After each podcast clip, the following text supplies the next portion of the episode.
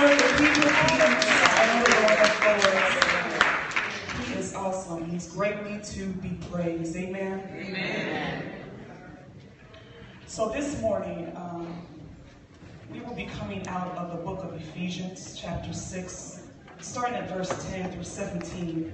And there are those who are going to come behind me and speak on the individual parts of the armor of God. But I'm going to speak on um, the importance as a church, as a body, as a group, as a corporate unit, and how important it is for us to wear our armor of God and fight together in spiritual warfare. Sister Mamie talked this morning about how the world is in turmoil and we have problems in Fairfield and kids are dying each and every day and people think that suicide is a game. We are in constant warfare. And so it's important for us to stay together as a church, as a body, and pray down heaven here on earth.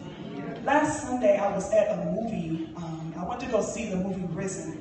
And in the beginning of this movie was a battle scene, and they had the opposing army on top of a hill, and they had another army at the bottom of the hill. And as the army at the bottom of the hill began to make its way towards the enemy lines, it stopped at a certain point, and it made a certain formation with their shields. I'm going to pass this around since the PowerPoint is not working, but it's going to make it what it does. Praise our God. So, this formation here is called a testudo. It, it's, it's which they take their shields. Their shields are about four feet tall, and they put it over their heads, and they put it in front of them, and they begin to walk towards the enemy lines. And this is a formation when um, when the opposing army, they were throwing rocks, they were throwing boulders, they were throwing spears, but those weaponry that they were throwing, it bounced off of the shield. It bounced off of this formation here. And then when I began to study this lesson, the Lord, He um, brought this scene back to me when I was studying the book of Ephesians. He challenged me to look at Ephesians again. He said that if the book of Ephesians, the letter of um, this letter was not just written to an individual church, individual person, but it was written to a church. It was written to, for a body, a multiple group of people. So when I began to look at the book of Ephesians again, I began to read Ephesians chapter six, verses ten again.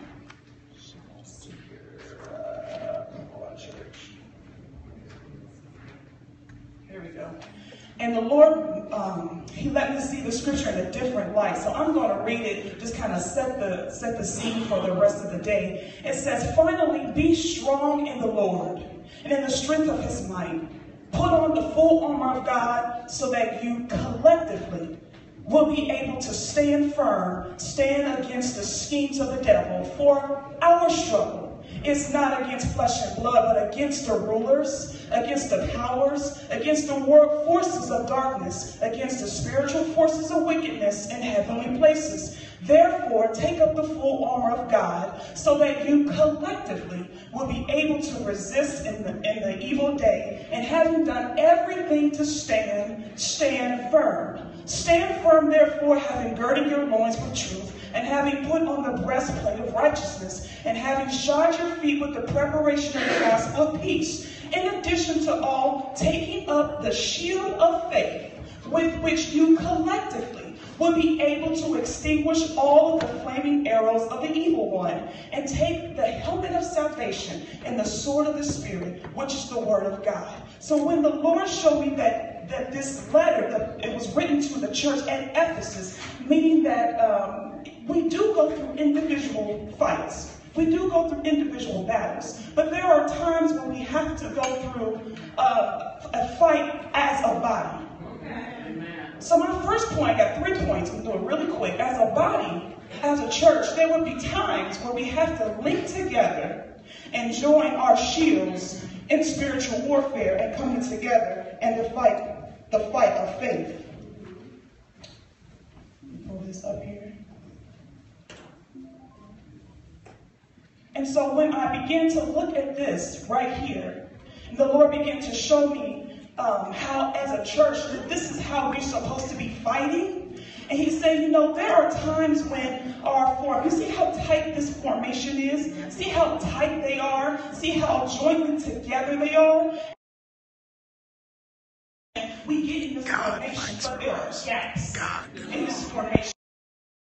In this formation. And the Bible, in the book of Ephesians chapter four, says, give no place to the enemy. So when you have cracks in your formation, God said that there are things that will occur. There are things that we allow to break this formation. And the Lord began to show me the things that we allow to break this formation. He said, when we have hatred towards one another, when we are jealous of one another, when we have animosity and controversy against one another, when we have a controlling spirit, that breaks this formation here. So when you break this formation, it leaves room for the enemy. It gives the enemy the legal right to come in and break up families, break up ministries, and break up churches. So when we go into uh, spiritual warfare, we cannot afford to have gaps in our formation. Point number two, we need to make sure that we are wearing the armor and know how to use it. You wear your armor every day. No matter where you go, when you're dealing with your family, when you're dealing with your job, and especially when you're in prayer, you need to make sure that you have on the armor of God and know how to use every part of your armor. Uh, in the, in the Bible, Jesus, when he came onto the scene, he changed the way on how to do spiritual warfare. In the Old Testament, you, you see, when they went to battle, they used physical swords. They used physical forces. But when Jesus came onto the scene, as you see when he was in the wilderness fighting the devil, when the Spirit led, when the Holy Spirit led Jesus into the wilderness to fight the devil, he did not pick up a sword. He did not use physical force. There is a primary weapon that we must use at all times, and that's the word of God.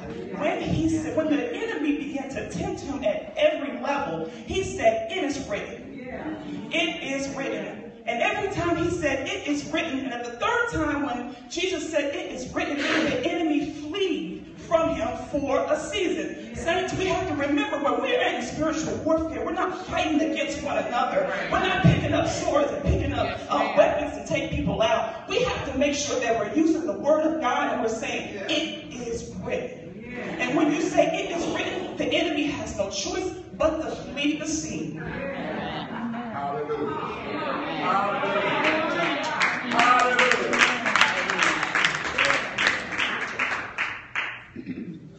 My last point is we need to learn our position in fighting. We, we know that the enemy is the prince of the air, and um, there, there are rulers, there are principalities, um, there are things that are pressing us above us, and we've been taught to fight and point up to the devil and say all this stuff, but you have to realize that the enemy is not running around doing what he wants to do. You, we have to remember that he gets his marching orders from somewhere. And so when we realize that the enemy really don't have power, and we have to realize our position, in the book of Matthew chapter four, chapter two, verses four through six, it says that, but God being rich in his mercy because of his love, which we have, which he had loved us, even when we were dead in our transgressions, made us alive together in Christ. By grace you have been saved and raised up with him and seated with him in heavenly places. Now, if we are seated with him in heavenly places, and when you realize the levels, that means we're on the sixth dimension, that means we are higher than the devil. That means that principalities and rulers are under our feet. That's where we get the phrase that Satan's under our feet. Now you really know that Satan's really under your feet. And so when you fight in spiritual warfare, you point down to the devil, and you tell him that he has no place in this, in this kingdom. We have to make sure that we are fighting the right fight. We cannot afford to fight the wrong fight. We have to remember that when we go into spiritual warfare, that we know what is available to us and how to use each weapon that God has given us. So if, if, when we do that, it makes spiritual warfare not as hard, it's not as difficult as we see, as we make it to be. But you can't say the word of God if you don't know the word of God. You have to study the word of God. The scripture said that word have I reason why the word is hidden, because the enemy wants to take the word from you at all costs. That's why you got all these vain philosophies and all this crazy stuff going on, because we, we don't know the word of God. But when you stand on the word of God and use the word of God to fight your battles, then you realize that the enemy may have some power. That's right. That's right.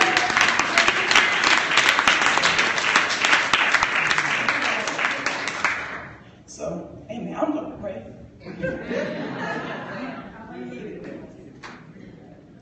Amen. Father God, we thank you, God, that we are seated in heavenly places.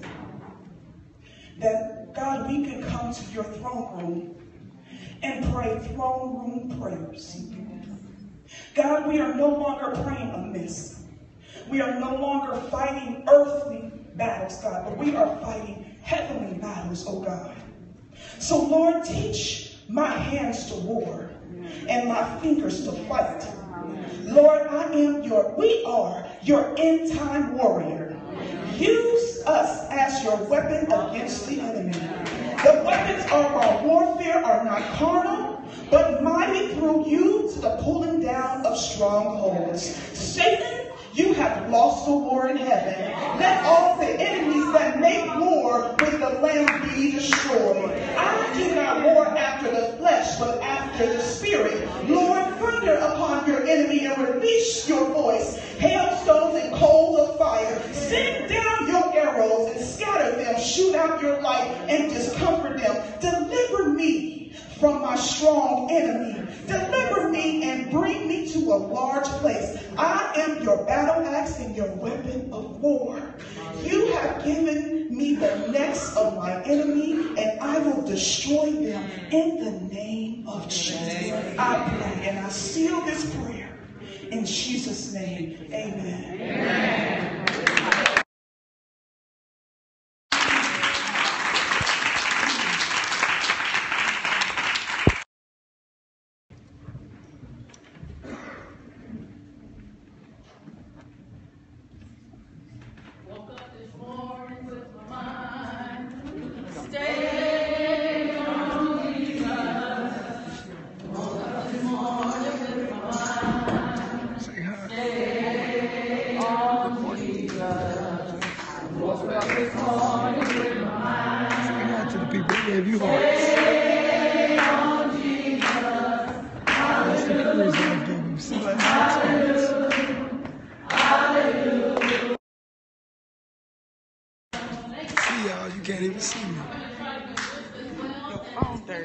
No, it's the light.